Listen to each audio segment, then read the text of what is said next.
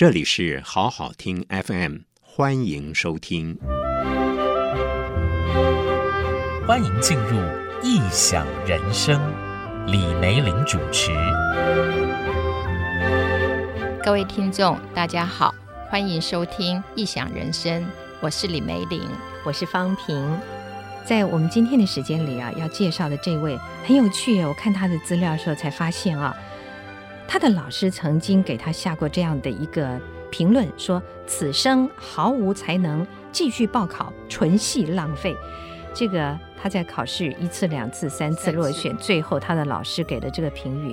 这个人可是却是伟大的雕塑艺术大师啊！我们今天要讲的是罗丹。嗯，其实基本上在。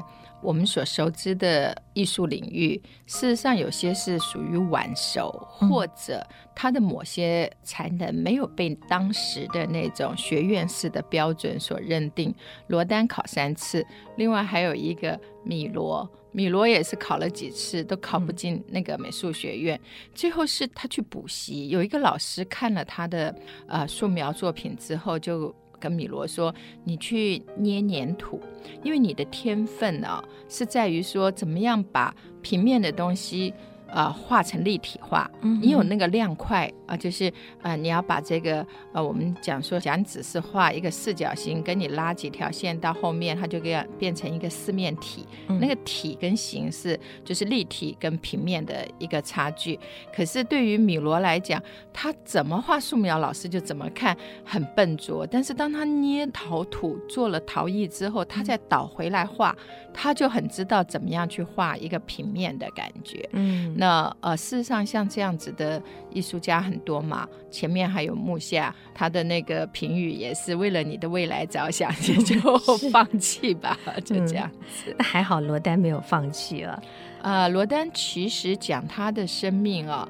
他现在在大家心目中，当然因为啊、呃，电视广告有各种方式去把那个沉尸者做各种方式的、嗯、呃演出，有上啊、呃、厕所的，然后他那个作品太有名了，对、嗯、他给后世的启发很多，嗯、就是他变成了一个雕塑。改革的一个先驱者。嗯，那事实上，在这样子的一个状况底下，罗丹的整个生命过程呢，如果仔细读他的书，你会发现，他出身家境也不好。嗯，他去参加秋季沙龙，跟莫内他们命运差不多，通通都落选。嗯，然后他早期去参展的作品啊，呃，也被大家嫌。然后当他帮巴尔扎克这种大文豪。做那已经是他晚年已经名誉很好的时候，嗯、还是照样被作家协会退回。嗯，然后他做加来市民，也是他希望他是一个长长的系列，六个人。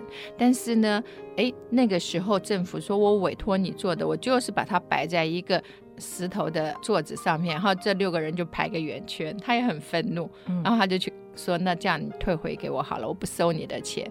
最后那些东西就被收到仓库，一直到后来，然后再照他的想法摆。嗯、他的一生并不顺遂，嗯，但是他每一件作品这样讲好了，我们说有些小孩是被骂大的，嗯，他就是有一点这样子。从他的作品开展，大家就不喜欢他，但是就是这种不喜欢，刺激了一种。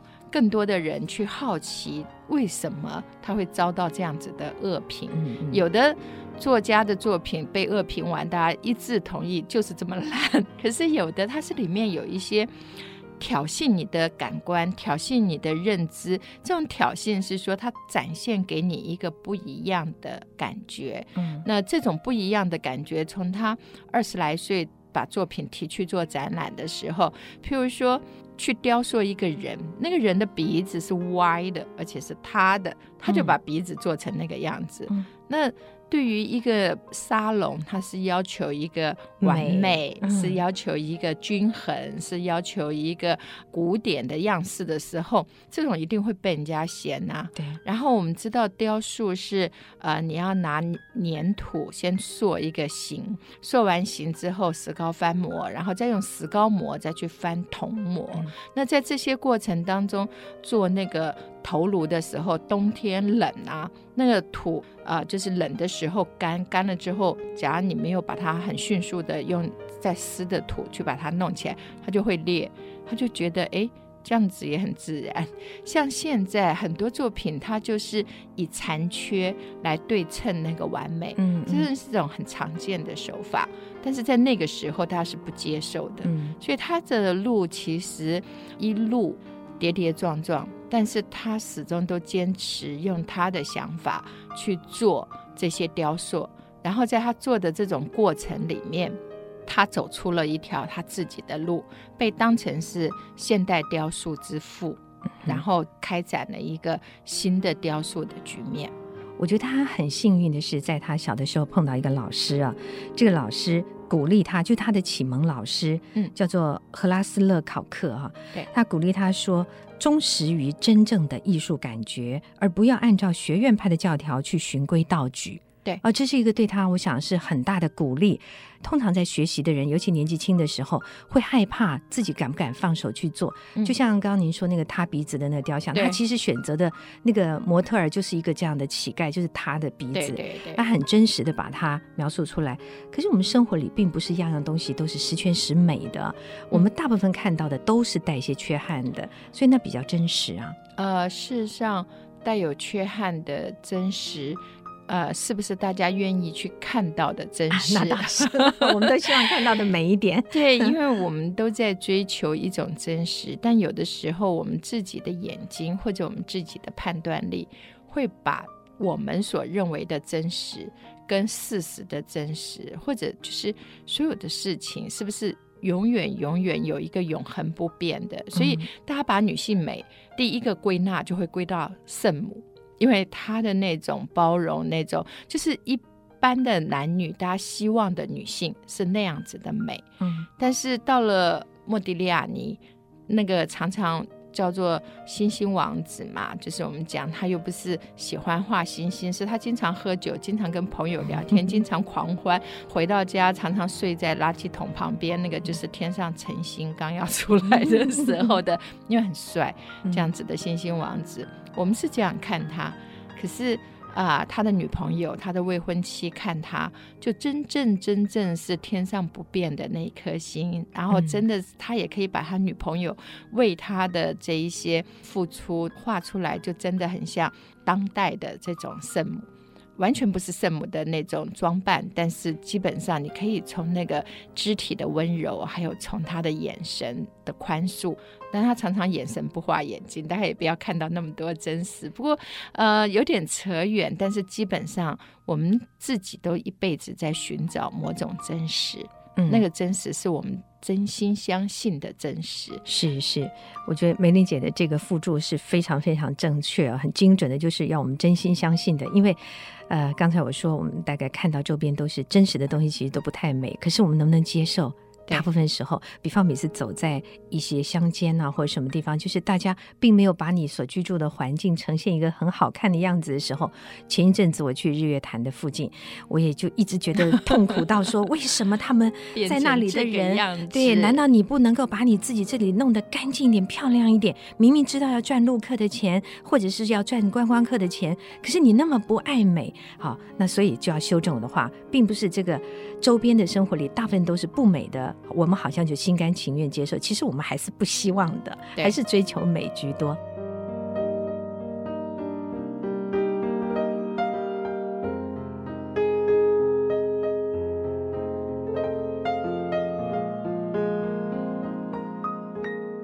罗丹其实小时候开始学的是绘画，是美术，但是他学习美术的历程也不是很顺遂的。后来是因为他姐姐支持他，他跟他姐姐之间的情感非常特殊，他很爱他的姐姐啊。呃，事实上，罗丹对于女性还有他自己的妈妈，他都有一种，我们这样讲好了。呃，罗丹他基本上跟姐姐的关系，我们。刚刚好有讲过说，那个克林姆，克林姆是因为是大哥，大哥的话他要照顾下面的弟弟跟妹妹，弟弟妹妹四个妹妹两个过世，所以他对于妹妹呢，呃，或者他对于女性，或者他觉得他要承担的这个家庭，他其实也是很爱他的妹妹，但他。一辈子就未婚。嗯，罗丹呢是被女性照顾，照顾到后来，他一辈子大概在他的身边，跟他很亲密的有三位女性。嗯。第一位就是伴他终身，最后才结婚的罗斯。嗯，再过来的话，当然就是大家都知道的卡米尔。卡米尔最轰轰烈烈的就是卡米尔，嗯、因为卡米尔拿他自己后半生三十年在疯人院去赌这一场恋爱。嗯、因为卡米尔非常漂亮，卡米尔家世也好，卡米尔的弟弟 Paul 卡米尔又是一个非常有名的诗人，也是很有名的外交官。被那个时候法国派驻到上海、北京都游览过，他也写了很多信给罗丹跟他的姐姐，那个都是很有名的一些信，去探讨。连 Paul 卡米尔也在想，为什么你不能够对我姐姐？一个正式的爱，既然你这么爱她，嗯、但还有最后还有一个美国的很漂亮的女生想要掌控罗丹最后所有作品，那等于生命中三个不同的女人。刚才您说到他的陪伴他一生，最后才结婚的那个他的妻子罗斯，这个部分大家比较不熟悉。嗯，其实事实上是呃罗丹。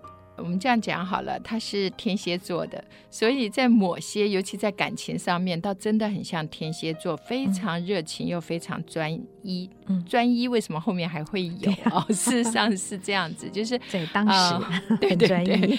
对，就是因为他跟姐姐，刚刚方平有讲，他跟姐姐的关系很好。嗯嗯。爸爸反对他走到艺术这条路，是姐姐的全力支持。但是后来姐姐因为感情不顺遂，姐姐就去修道院，嗯、然后身体又不好过世。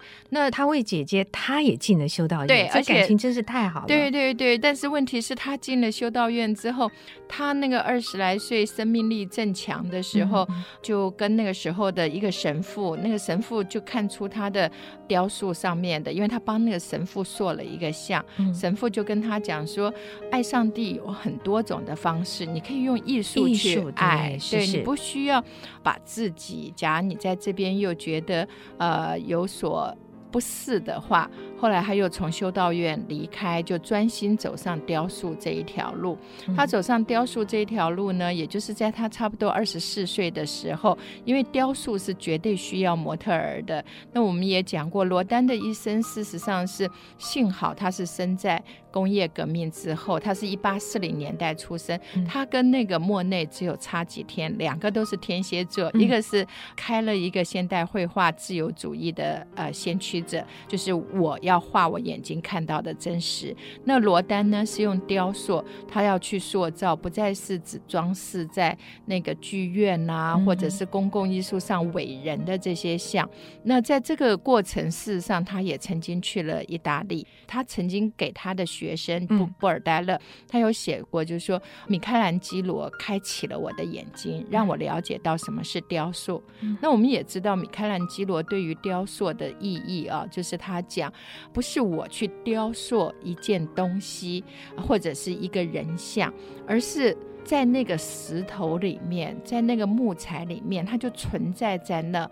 我只是帮它解放出来。嗯，他就觉得说，我们看到一块大石头就是大石头，可是对米开朗基罗，他可以看到一个挣扎的人或者是什么，他把它只是劈开来，让里面的。灵魂可以跳出来，所以呃，罗丹我们讲说他就是在二十四岁嘛，然后他认识了我们回到他的这一位伴他一生啊，真的是相伴一生，就是他一直跟在他旁边。一开始是当他的模特儿，罗丹跟他发生感情，嗯、他也帮罗丹生了儿女，但事实上呢，罗丹真正最炽烈的爱啊。大家无可厚非，不管是在电影，或者是小说，或者是 Claude Camille 他自己也雕塑，他最大的热情还是放在那个卡米尔的身上。我们讲说艺术家，他的专情，他的专情都是投注在他的工作上面，就很像罗丹，或者是像梵谷。梵谷几乎就是所有的话就是他的生命，嗯、他写给弟弟的信絮絮叨叨的都是在讲，哎呦，你看一个风景，你要怎么样？你什么？他眼睛看的，心里想的，全部都是。那但是当啊、呃、罗斯他已经从模特儿退居到家庭的管理的角色的时候，嗯、那尤其这个卡米尔又是来跟罗丹学雕塑，自己也做雕塑，所以在这样子的状况底下，甚至也有学者是认为罗丹有几件作品，甚至都是那个时候卡米尔做的，嗯、所以这种一定就惺惺相惜。对，所以有的时候我们常会讲啊、呃，某些办公室恋情。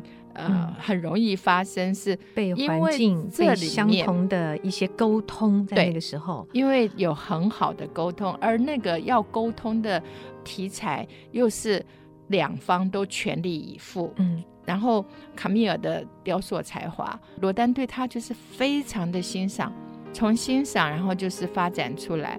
那卡米尔那时候才二十岁，他弟弟形容他的姐姐。就说那眼睛非常的大，非常的温柔，然后额头很饱满，鼻子很挺，很像古典的美女。嗯，就是这样子的一个女生，带着呃女生呢，那个时候要进雕塑工作室是很大的一个挑战。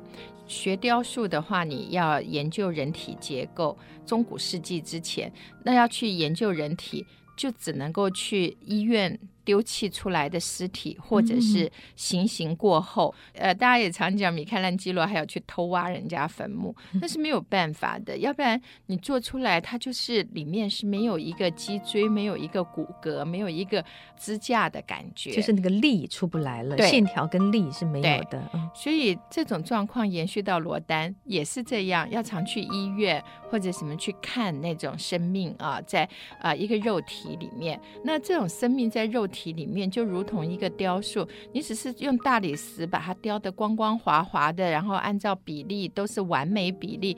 可是那种就仿佛我们说人活着嘛，就是争一口气。你没有那口气在，就像春天来了，在那个绘画里面，常常就是一个从天上的呃神吹了一口气到大地，然后整个的绿色好像就这样子蔓延开来，生命就整个展开。所以对那个时候的女生来讲，要画画，我们讲都已经很困难了。我们要回到十九世纪，那么一个女生她要去。雕塑工作室，而且对的都是裸体的男生或者是裸体的女生来做这样子的，把他们的形体抓下来，事实上是很有挑战性的一个呃女性她去做的这样子的一个事情。所以罗丹这样子看着卡米尔，怎么看大概就是怎么样的欣赏。然后卡米尔的作品本身也是非常的好，譬如说像现在大家都比较知道的卡米尔，他后来。因为八年他们在一块，呃，罗丹为了卡米尔，就是大家都知道非常有名的吻啊，大理石可以这样这么深情的，那、呃、跟克里姆的那种华丽背后完全不一样。还有女生头发整个这样散在后面，它可以让那个大理石那种很硬的东西变成那么柔软的发丝的那种感觉，就心里没有一个澎湃的爱。事实上，有些。肢体啊，有些没有办法做出来的，真的是做不出来。但是卡米尔八年后，他决定选择离开。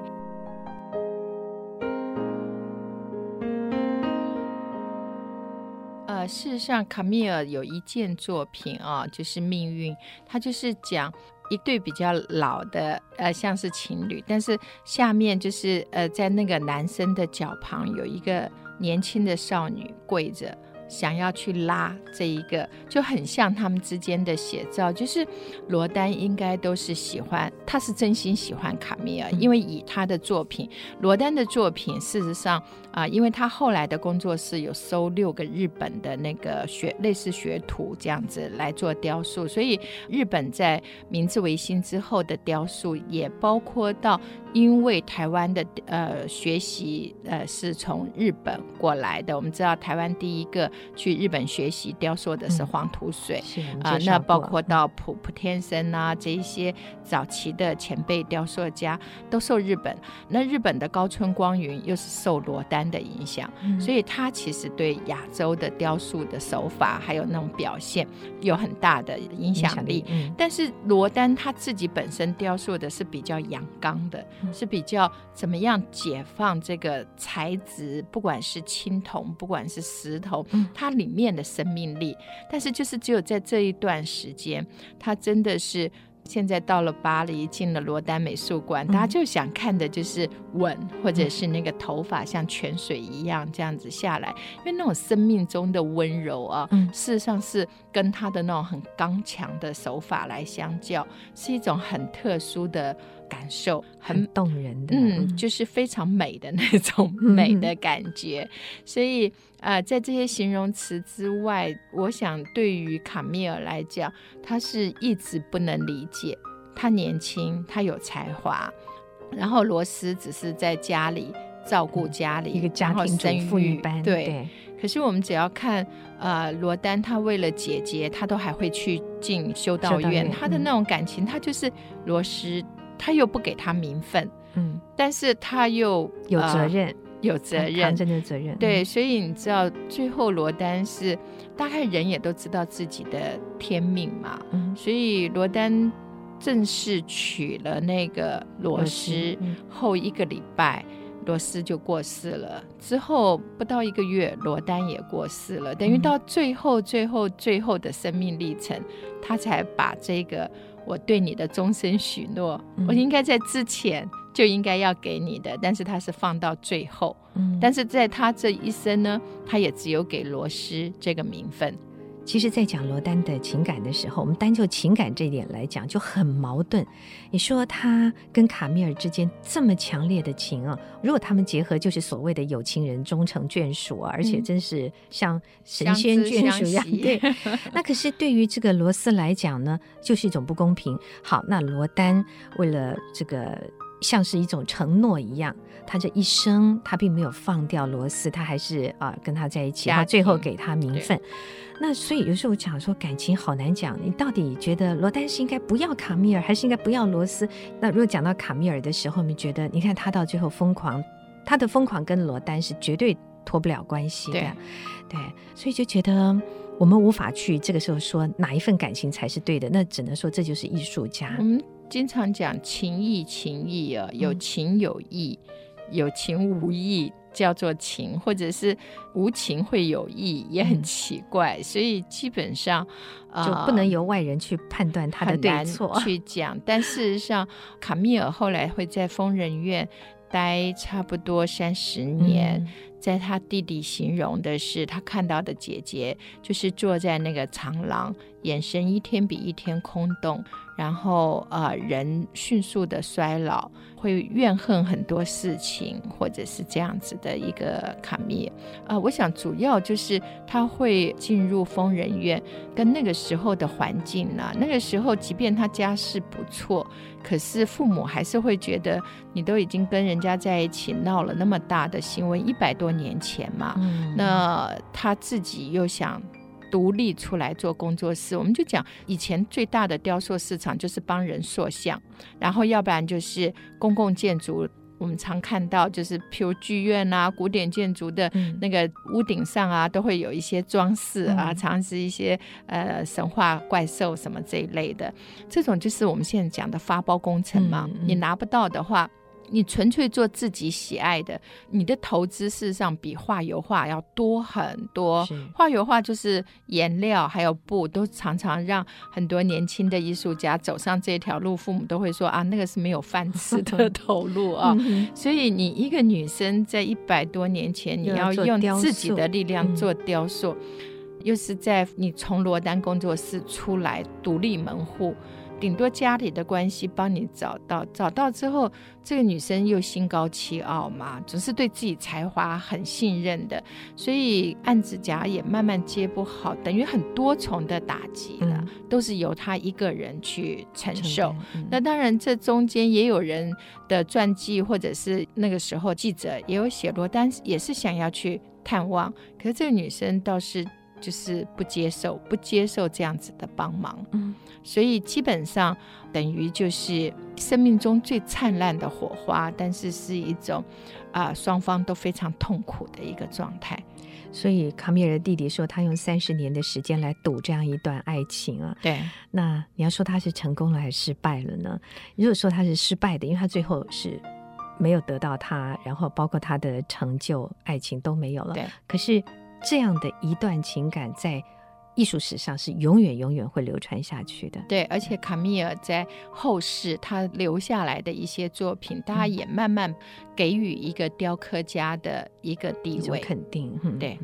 好，罗丹的爱情故事我们就先讲到这里。我们其实应该更要介绍的是他的作品啊、哦。美玲姐为我们介绍一下。我们在呃想到罗丹的时候，就会想到沉思者嘛。嗯，我看到他还有一个一百多件的这种一个组合的雕塑，就是地狱之门啊等等。所以他有很多很精彩的作品。我们来说说这些作品的故事好吗？呃，事实上，地狱之门最上面那个在看着人世到地狱，你的选择，这所有的翻翻滚滚，然后这种啊绵延。呃不息的这种，坐在最上面门正中间，门楣托着腮，然后脚是这样子一前一后的做沉思的，嗯嗯、那个事实上描绘的就是但丁。因为我们知道但丁的神曲，神曲，哎，就是描绘他去游历地狱，然后看为什么他认识的这些国王或者是这一些都已经是在地狱，他们到底是当初做了什么样的选择，让他们没有回到天庭，而是在地狱？事实上讲的大致都是人的情欲，所以基本上呢。他花了二十多年做这个地狱之门，但是到最后，事实上他都没有完工。官方阻挠，官方为什么阻挠？事实上，官方阻挠是一直到现在吧。你要去看懂地狱之门，也真的是很辛苦的一件事情。而且基本上我们会想，大家用艺术不都是赞扬生命的美啊，嗯、生命的呃可爱吗？或者生命的呃各种好处，你去弄一个。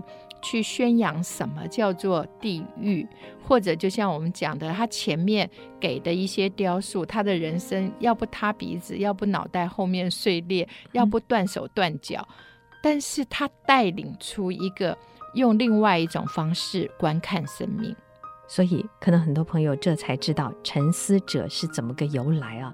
所以事实上，沉思者这样子的一个角色，我们知道他是描绘的是但丁，因为但丁写的神曲。嗯、可是事实上呢，这也代表了罗丹。我想，就是罗丹他之所以在雕塑史上面非常的呃有趣的占一个位置，是我们知道他几乎他的一生，他做出来的重要作品都是被大家。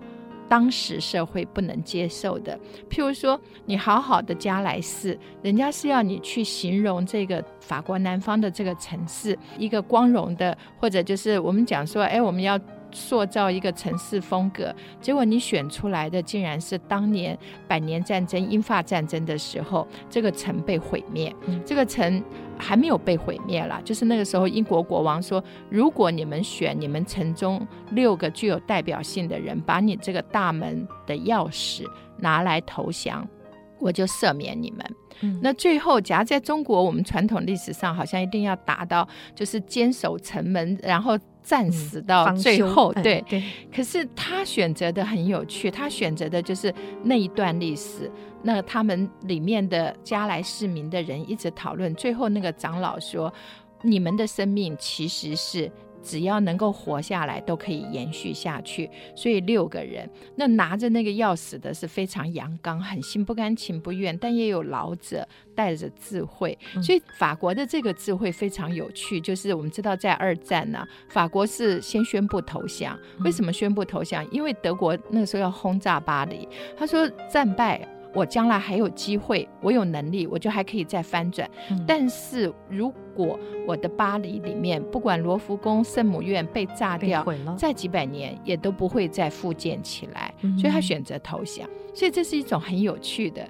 那基本上你看他雕塑的，像巴尔扎克，呃，那个时候的大文豪，嗯、可是他怎么想？你就是矮矮肥肥，你就是眼睛 突突。嗯、那他最后给他又披袍子，又什么？作家协会觉得太丑。可是丑的反面是不是美？或者是我投降是不是为了我下一次再重新？要起啊，就是我重新跳跃，我只是先蹲下来，嗯、类似像这样子。所以，到底人生你要用什么样的角度去看？那这些进到地狱，他所当初选择很狂热的爱、乱伦的爱，或者这一些，那这一些在所有的宗教里面，它是一种往下沉沦的。所以他二十年去做这个地狱之门，嗯、大家那时候也会想啊、呃，像高地啊，假如大家做。大教堂啊，大家想的是荣耀，嗯、想的是复活，想的完全是正面的。但是你如果从一个负面去看一个事情，它是不是也会有某种的正面？嗯、所以他的这种雕塑，就是他就是不讨喜，他就不会弄漂亮的东西出来。嗯嗯嗯、但他的地狱之门呢？最上面是沉思者，但是两侧它其实是很多，它尤其是探讨情欲这一个方面，嗯、呃，所带动人的。但是他事实上是要做什么情欲吗？也不是，他只是在想人的动作。两个像一个环状，还是贴在一起，所以他做了非常多的模型。嗯，然后在这个模型当中，他就甚至组合出来他后来很有名的跳舞系列，像邓肯，就是把身体可以扩张到你不管我是用很重的铜还是石头，那我都可以用到非常的美的这样子的一个姿态。它慢慢也就甚至到了把很多形体都缩减，而是让。体内的那种 movement 那个动能，嗯、然后那个动出来的韵律可以整个变出来。所以他地狱之门虽然没有完成，但是他的舞蹈系列，尤其他后来他在那个法国看到柬埔寨啊、嗯呃、亚洲，因为我们知道亚洲国家他很喜欢那种像树叶一样的韵律，而且喜欢上半身、嗯、手的姿势特别多。可是现在我们看的芭蕾舞是有点改，可是在那个路易十四到拿破仑三世芭蕾舞是。事实上，很多都还是举起来啦，或者跳跃。嗯、那他常常是用下半身的力量，嗯、所以他就很喜欢亚洲。他甚至呃自己写说，哎，他还真希望可以跟着那个舞团流浪天 涯。嗯、那时候他已经是老先生了，所以他喜欢那种韵律上的美。那至于沉思者呢？代表的是罗丹，罗丹虽然描绘的是但丁，但是都是用另外一种方式看。嗯、那你的选择，那么在这样子的一个红尘人世中翻滚的，到最后是不是进到了地狱？那是另外一种选择。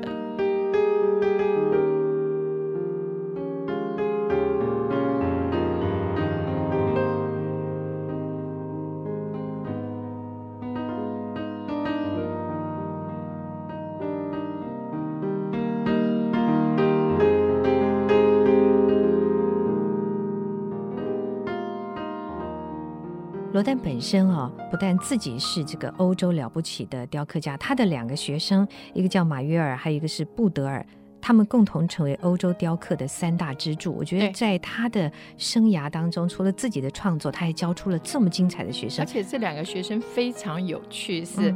嗯布尔代勒就是我刚刚一开始有提到，他跟布尔代勒写信，有说是米开朗基罗启发了他。嗯、但事实上呢，他的所有就是我们讲他非常阳刚，或者非常强调他的动能啊，就像啊，我们知道罗丹非常有名的作品《行走的人》，因为从呃希腊时候呃。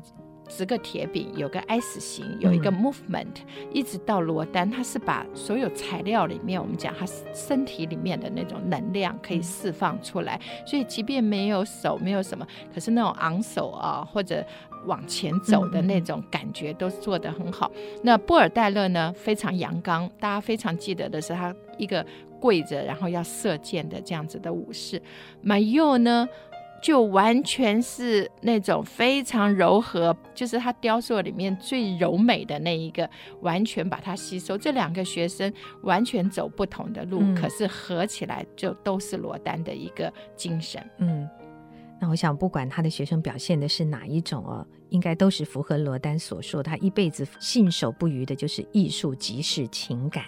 对，所有的作品不断的创新。对，他很伟大的地方是把一个传统的雕刻的形式，然后在他的一辈子里不断不断的在翻转，在创新。听说在台湾找得到罗丹的作品，啊，是台湾对于罗丹的喜爱也源自于，其实一九九五年罗丹的雕塑展曾经来过台北市立美术馆展览过。当然，台湾其实也有很好的收藏家。那罗丹比较小件的作品，事实上在台南奇美博物馆有好几件。嗯，那比较大件，就大家如果想看陈师者的话，在那个台北市呃远雄建设的总部。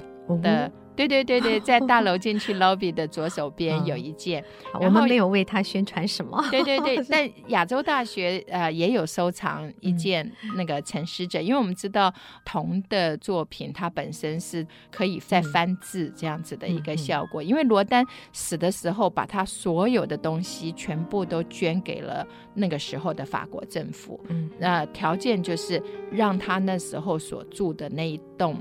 楼可以变成罗丹美术馆，所以法国政府就接受了这个条件，所以现在有罗丹美术馆。那罗丹美术馆有的时候他也会把罗丹的作品限量的翻模，然后可以再做销售。所以，我们如果有朋友在假期的时候到法国去旅游的话，不要错过罗丹美术馆。嗯，那是还有一个蛮好庭园，行走在当中看一些雕塑作品，跟进啊、呃、美术馆看平面的是一个不一样的感受。嗯，好的，我们今天的节目就进行到这里喽，拜拜。拜。